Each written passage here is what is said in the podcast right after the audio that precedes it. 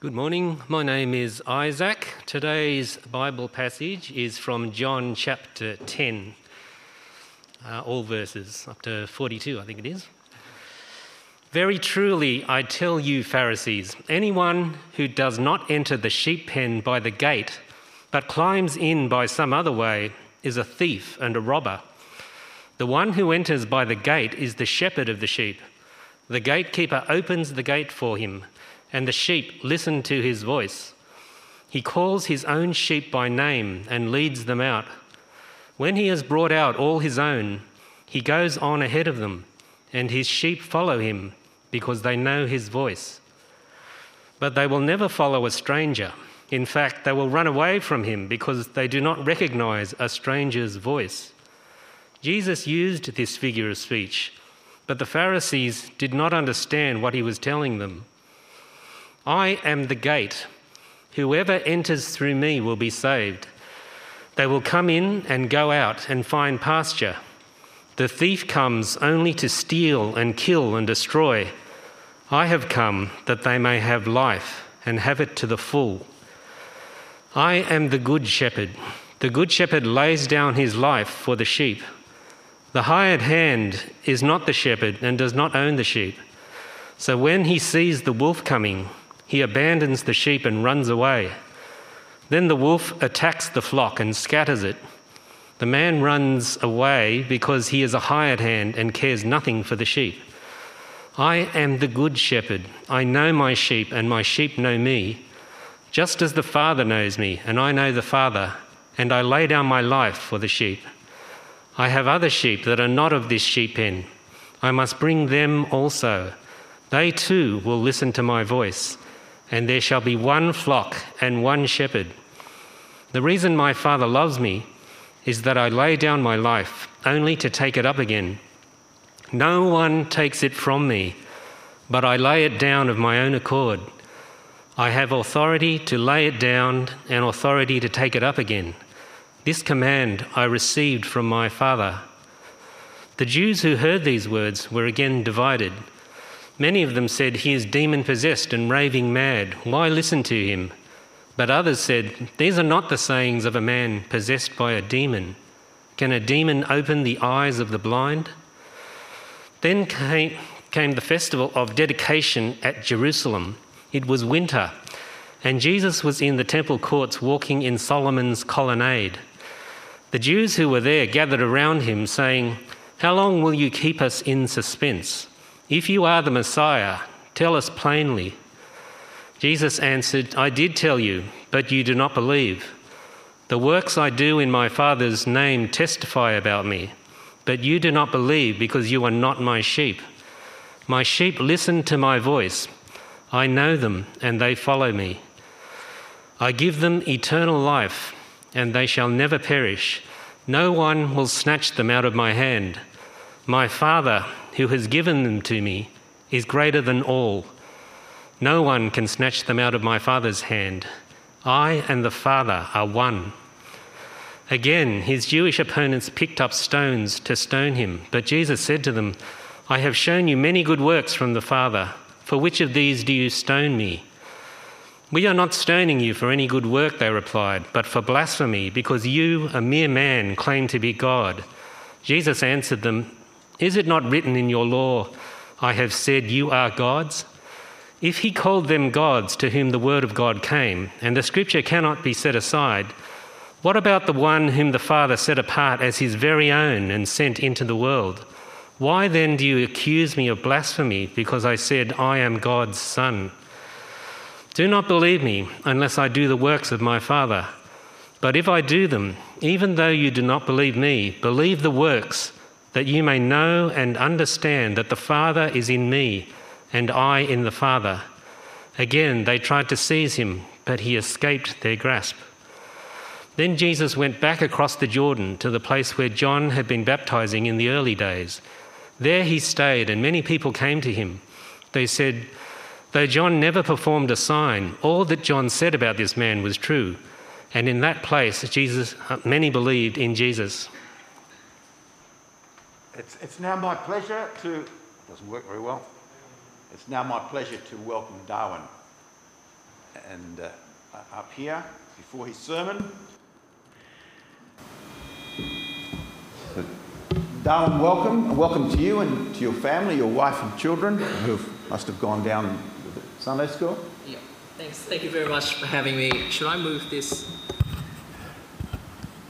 Now, Darwin, uh, according to my advanced diploma in interviewing techniques, Yes. I've, uh, I've composed a number of meaningful questions. Tell us about yourself. Well, you got my name right. That's that's wonderful, Rex. And you, you even got the last name right, so that's fantastic. Um, so I am here with my wife, Deb, right in the middle there. Hello, everybody. Um, and my two kids. I've got an, a seven-year-old in year two, and his name is Micah, and I've got a six-year-old in year one, and her name is Madeline. Uh, and Deb and I, we've been married for 19 years. Yeah. And now some of you are thinking, hold on, the math's not right here. How old did Darwin get married? He's probably thinking that. I'll, I'll leave you in suspense. I'm, I'm no good at maths, so um, I'll get someone else to, to an accountant to tell me how that works. Look, I'm going to leave you to give us a sermon. Thank you. Uh, thank you again for inviting me and welcoming me, and particularly being so hospitable. I've been here for a week now. Uh, I've met many of you, I think, and I'm really glad you've reintroduced the name labels. Um, so thank you very much for doing that. And it's been a wonderful week getting to know people and hearing uh, people's stories. But before we begin, please do forgive me because I'm going to ask you a favor. Um, I understand that as part of the process of selecting a minister, you'd want to hear his sermon. I, I get that. Uh, evaluate him as a preacher. I, I very much welcome that. Uh, you should choose a minister whose preaching you would be willing to sit under week in and week out for many years to come. But can I please ask this of you? Just for the next moment, just for the next moment today, can I please ask that you don't evaluate me? Please don't do that. Uh, on my church's website, I'll point that out to you. Is that right? There you go.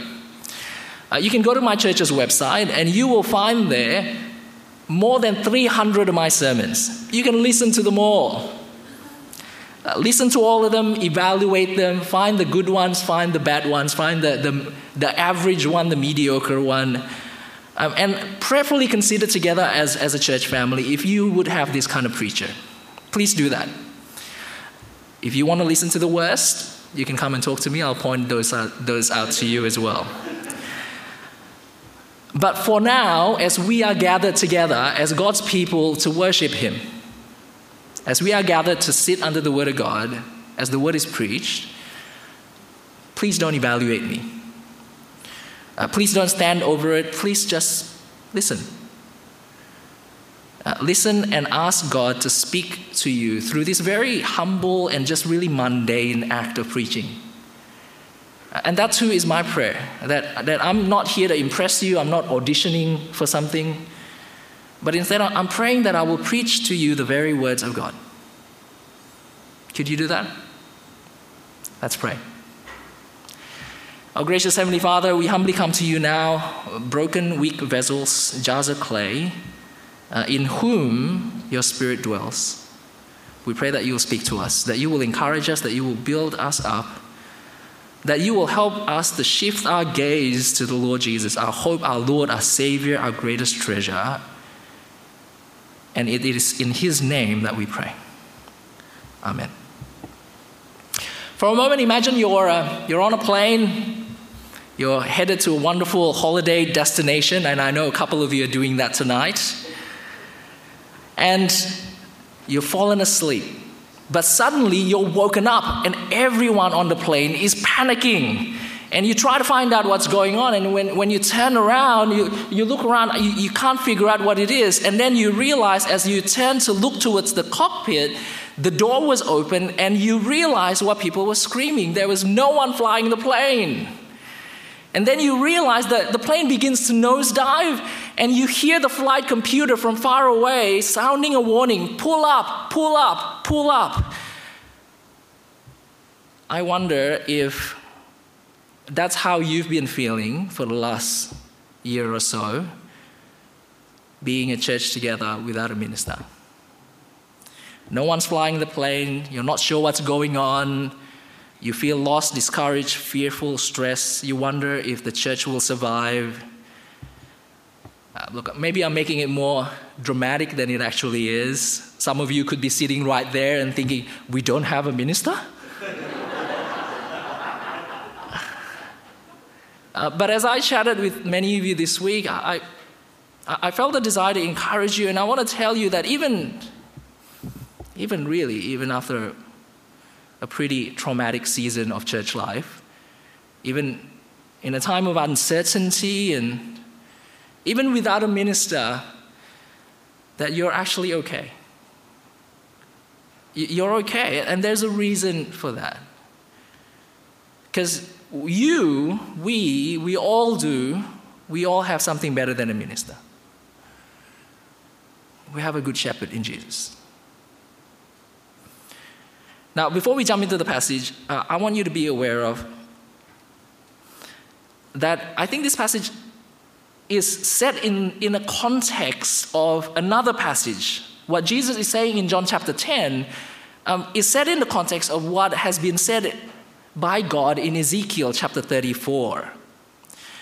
Um, so, chapter 34, verse 11, for example, says, God Himself promised that He will come and He will be His shepherd.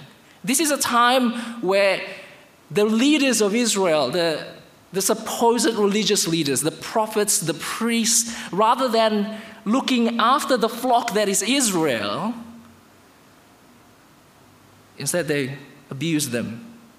And worst of all, rather than pointing them to the Lord God that they should worship, the one true God who has saved them, they pointed them elsewhere. They abused their flock, they led them away from following God. And In fact, Ezekiel 34 is actually a word of judgment to these so called shepherds of Israel but then there is this word of promise in verse 11 for this is what the sovereign Lord says I myself will search for my sheep and I look after them. In a time when they weren't being looked after, God gave this promise I will do it myself. You guys are not doing it, and so I will step in and I will get it done. And then God says how He will do that. God will do it through His servant David. David will be the shepherd. I will place over them one shepherd, my servant David, and then he will tend them, he will he will tend them and be their shepherd. I, the Lord, will be their God, and my servant David will be prince among them. I, the Lord, have spoken. So, for 600 years, this was written 600 years before the birth of Jesus. The people of Israel have this expectation. They've been waiting for God to fulfill this promise that He would Himself intervene, He will step into their lives and come and shepherd His people. For 600 years, they've been waiting for this David like figure, the Messiah, to appear to shepherd the flock. I hope you feel the weight of expectation as we get to John chapter 10. And especially what we find in chapter 9, where again the so called shepherds of Israel, the religious leaders of Israel, the, the Pharisees, who were supposed to look after God's people, and again, rather than caring for them, they abused their flock. There was a confrontation between Jesus and the Pharisees, the religious leaders at the time. And you see in chapter 9 the abuse of power. They were so convinced that Jesus was not who he claimed to be. They were so convinced that Jesus was the bad guy that they would kick an innocent blind man off the street just because he was healed by Jesus.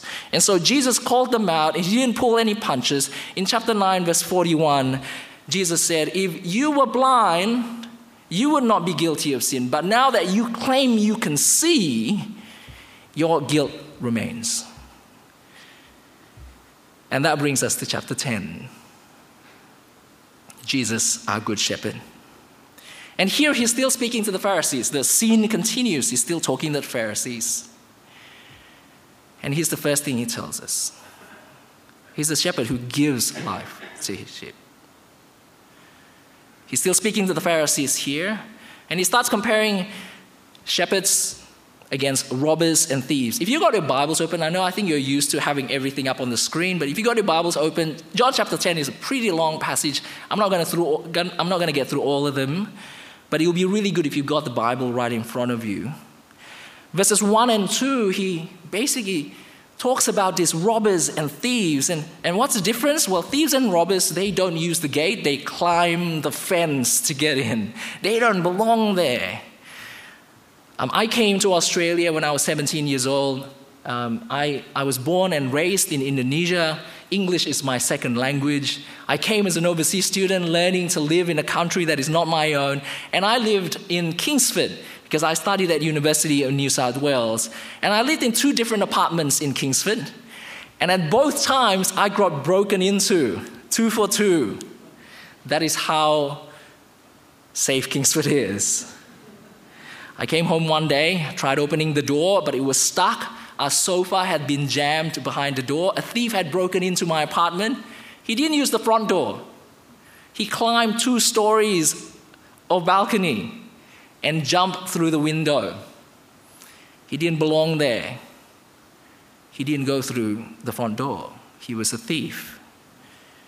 See, the thieves and robbers in John 10, they do the same thing. They climb the fence.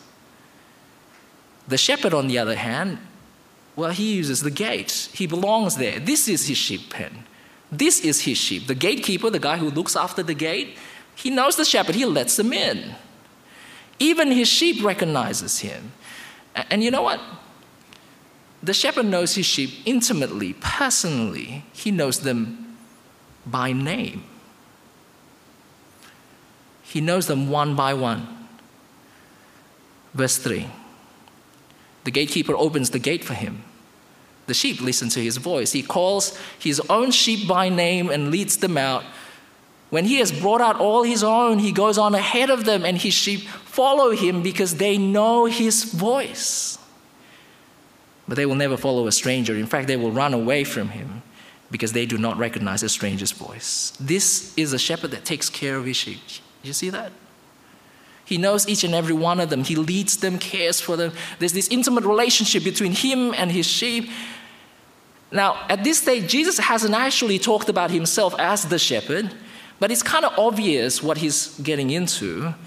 And maybe here John the Baptist is the gatekeeper, but it doesn't really matter because the actual point is this. Remember, he's speaking to the Pharisees in the hearing of everyone else.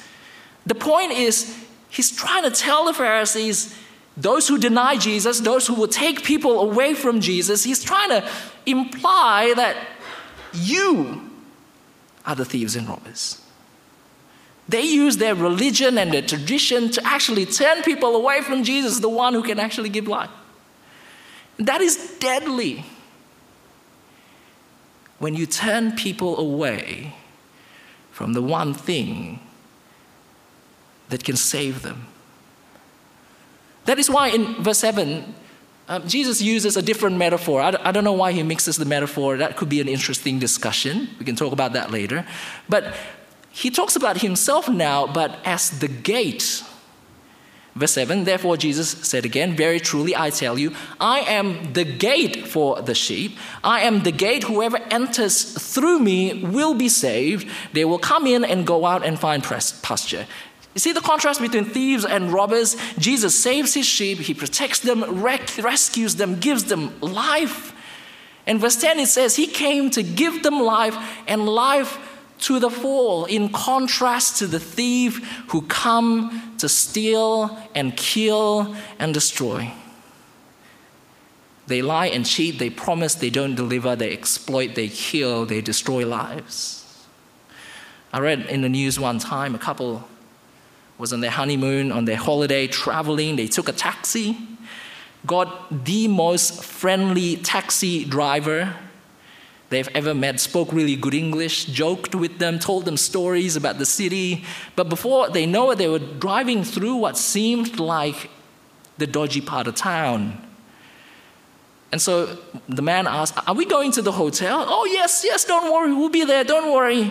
And 10 minutes later, the taxi stopped at this warehouse in the middle of nowhere. A bunch of guys grabbed them, robbed them, and left them for dead.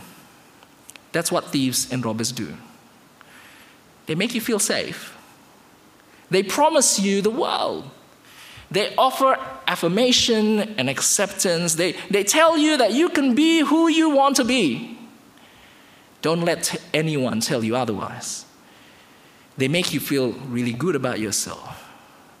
But it's all really temporary because they don't deliver. They steal, and in the end, they will kill and destroy because they take you away from the one who can give you life. But Jesus is not like that.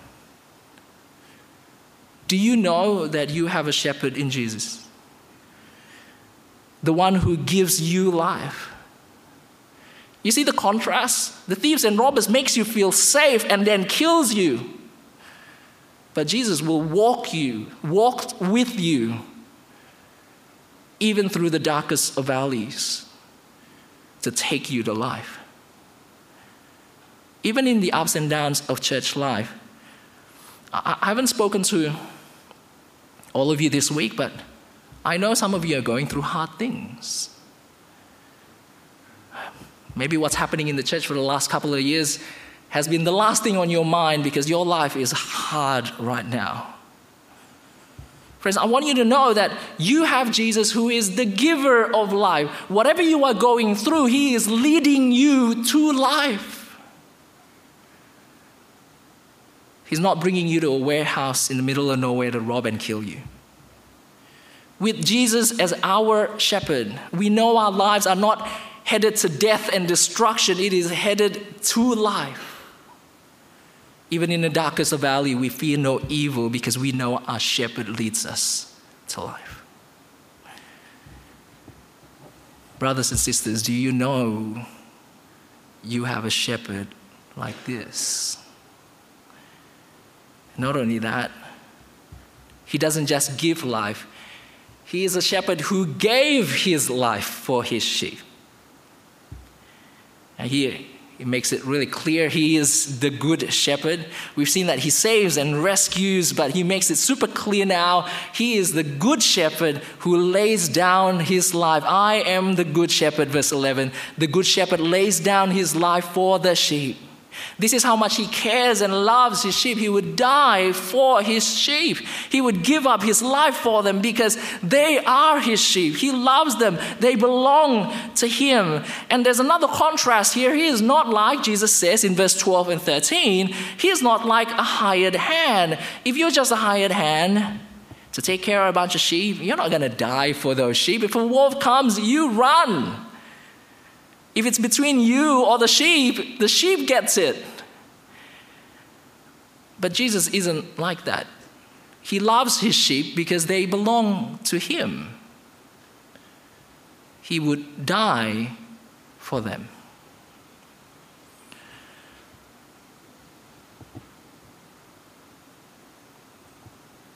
Uh, there was a, a group in Sweden who did this um, social experiment. They put a couple of actors a man and a woman pretending to be a couple. They put them in an elevator, in a lift, and they wait till someone comes in and rides the elevator with them, and then they start the experiment. The male actor would start to physically and verbally abuse his girlfriend. He'd pin her against the wall, whack her in the head, push her around, scream at her, You're useless, you know that? I'm gonna kill you, I'm gonna effing kill you.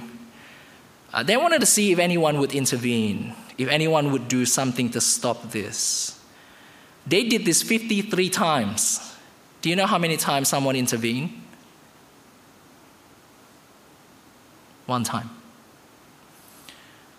A lady intervened and said, I'm going to call the police if you keep doing that. If you touch her again, I will call the police. The other 52 did absolutely nothing. In fact, one person said, oh, Excuse me, can I get off first before you continue on? it kind of shocks you, doesn't it, that we live in that kind of society. I mean, again, maybe this is Sweden. Maybe that's the, that's the country that a lot of people think is the happiest place on earth. We should be more like them.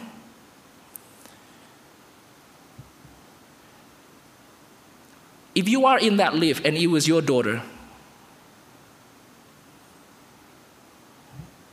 you would do something, wouldn't you? Much like this, Jesus would do something because you belong to him. You are his. When the wolves come for the sheep, he would step in, he would lay down his life. He's not just going to go, Can you hold on till I get off the lift? Brothers and sisters, do you know that you have a shepherd like this?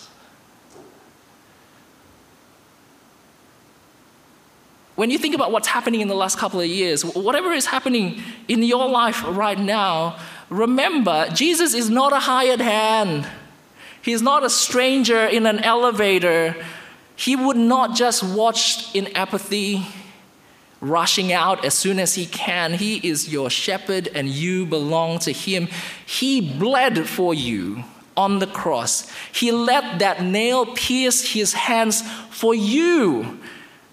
He cried in anguish, Father, why have you forsaken me? As God poured down his wrath that you deserve on Jesus. For you, he died.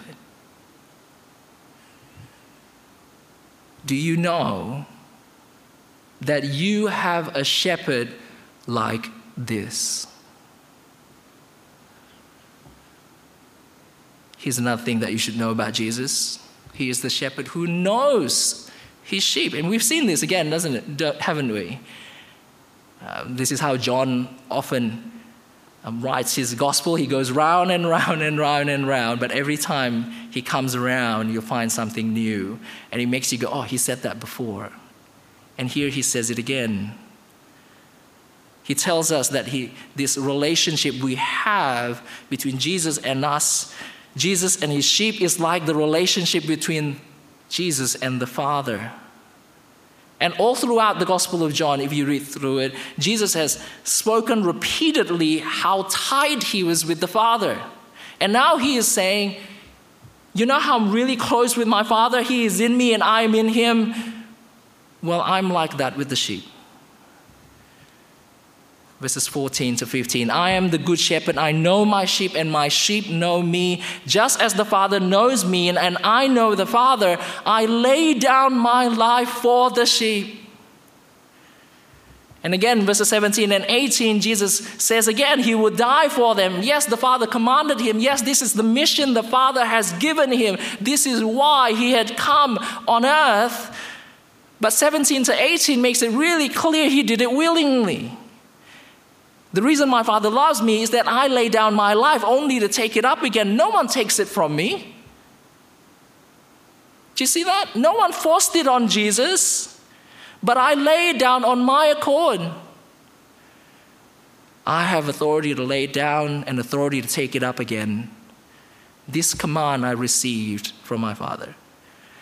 Now, just take a moment and, and think about this. Just take moment and, and just reflect on it. Jesus knows us so well. He knows us so intimately. He knows every thought that crossed your mind, every feeling you have in your heart. He knows what you are thinking about right now. We can hide it from our friends. We can create this perfect persona on social media. We can fake a smile, put on our Sunday best, but we can never hide from Jesus. At the beginning, I started with that whole spiel about, please don't evaluate me. I'm not here to impress you. I just want to preach God's word. But to be honest, there, there's a little bit in me, a little bit, that really wants to impress you. There's a little bit in me who wants to be liked by people. We all have mixed motives, don't we? We're really complex creatures in our hearts. There's a mix of righteous and sinful desires. I, I can try and hide it from you. But Jesus sees right through me. He sees all the sinful bits. And what does he do?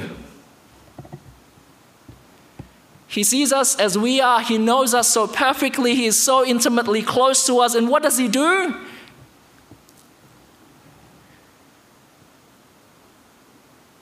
He died for us. If you know what's in my heart, you will not call me as your minister. If you see all the sinful bits, you will not want me here. You will look at me with disgust. You will go, No, I don't think so. But Jesus died for me.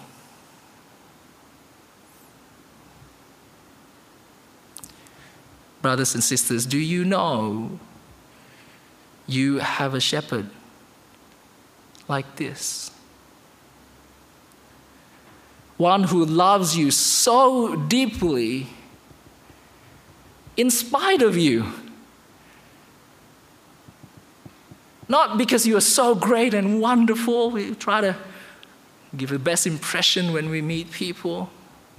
Jesus knows all the bits in you that you hide, and He chose to die for you willingly.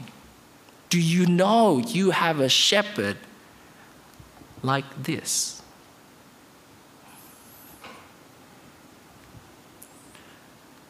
Here's my last point Jesus, the shepherd who protects his sheep.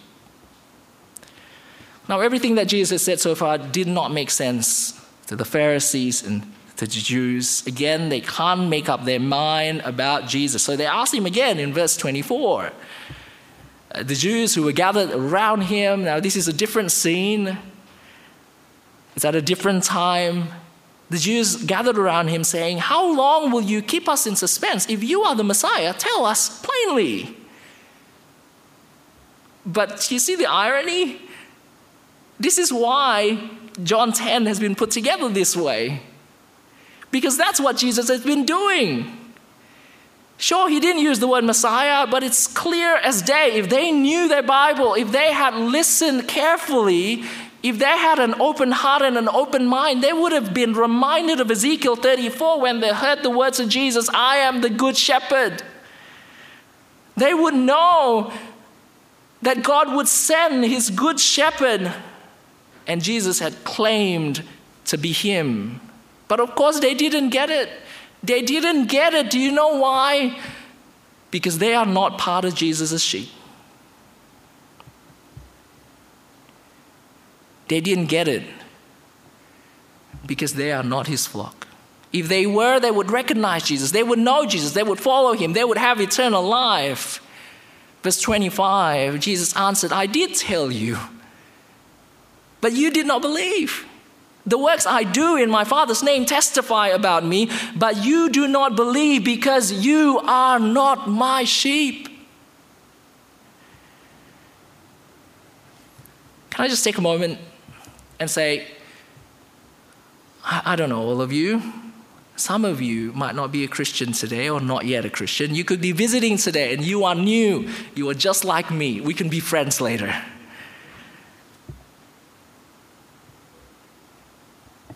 If you do not know Jesus, if you hear his words today and you don't recognize him, can I just say, please keep coming back? Please keep listening to Jesus, keep hearing his voice until hopefully I pray that one day you will recognize him. It took me years of hearing Jesus again and again until one day I realized that he is God. Please keep, please keep coming. Keep talking to whoever invited you today. I want to tell you something else. There's something incredible that Jesus said in verse 27 to 30, an incredible statement of God's unfailing love to us. In verse 27, my sheep listen to my voice, I know them, and they follow me. Again, repeated We've heard this three times already. I give them eternal life, they shall never perish. And then Jesus says, No one will snatch them out of my hand, and my Father who has given me them to me is greater than all. No one can snatch them out of my Father's hand. I and the Father are one. Do you see what Jesus said there? Jesus' sheep will never perish because Jesus protects them.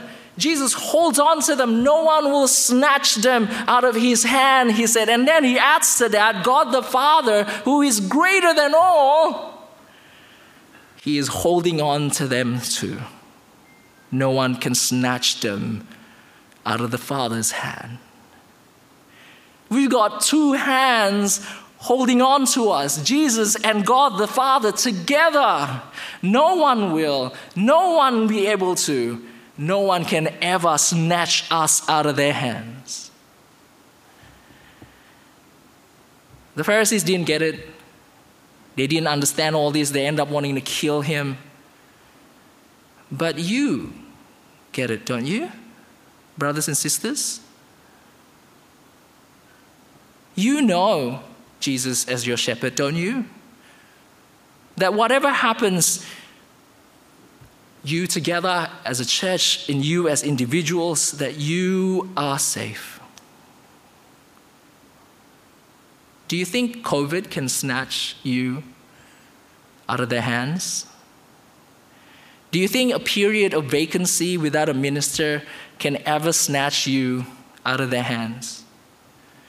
And whatever else is going on in your life, do you think sickness or death or depression or anxiety can snatch you out of their hands? Or, in the words of Romans, do you think trouble or hardship or persecution or famine or nakedness or danger or sword can ever snatch you out of their hands? Friends, do you know you have a shepherd like this?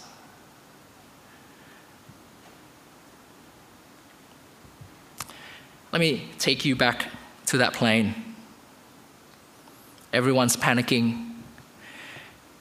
No one's in the cockpit. And then you see the elders doing their best. They've never flown a plane before. They've rushed into the cockpit. Someone's holding the stick. Someone's trying to read the manual. And then someone's standing up. Can someone do the morning tea?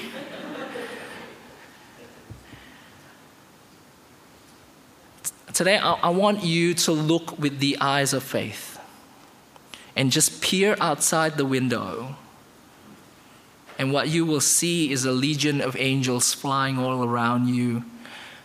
And what you will see is two giant hands holding up the plane. And you know they are Jesus' hands because they are pierced. Your good shepherd had always been there. And He is leading you to life. He is not going to run away at the first sign of danger. In fact, when He sees your sin and weakness, He still loves you because He already proved it by dying on the cross for you. Do you think He'll abandon you now, His precious sheep? If He gave you His life, won't He carry you through this season too? Of course. Because nothing can snatch you out of his hands and the Father's hands. So, brothers and sisters, be strong. Don't fret. Jesus is your good shepherd. Keep pointing each other to Jesus. Keep telling each other, we have a good shepherd in Jesus. We have a good shepherd in Jesus. Keep doing the mission that he has given you because not having a minister doesn't stop you from doing that. Keep making ever deeper disciples of Jesus in ever increasing number. Keep banding together. Keep walking with Jesus. Because He walks with you. And I know it because in the last week I've, I've talked to a lot of people. I've seen it so many times. I hear all the stories and I see how Jesus is with you. in the way you've rallied together, and the way you love each other.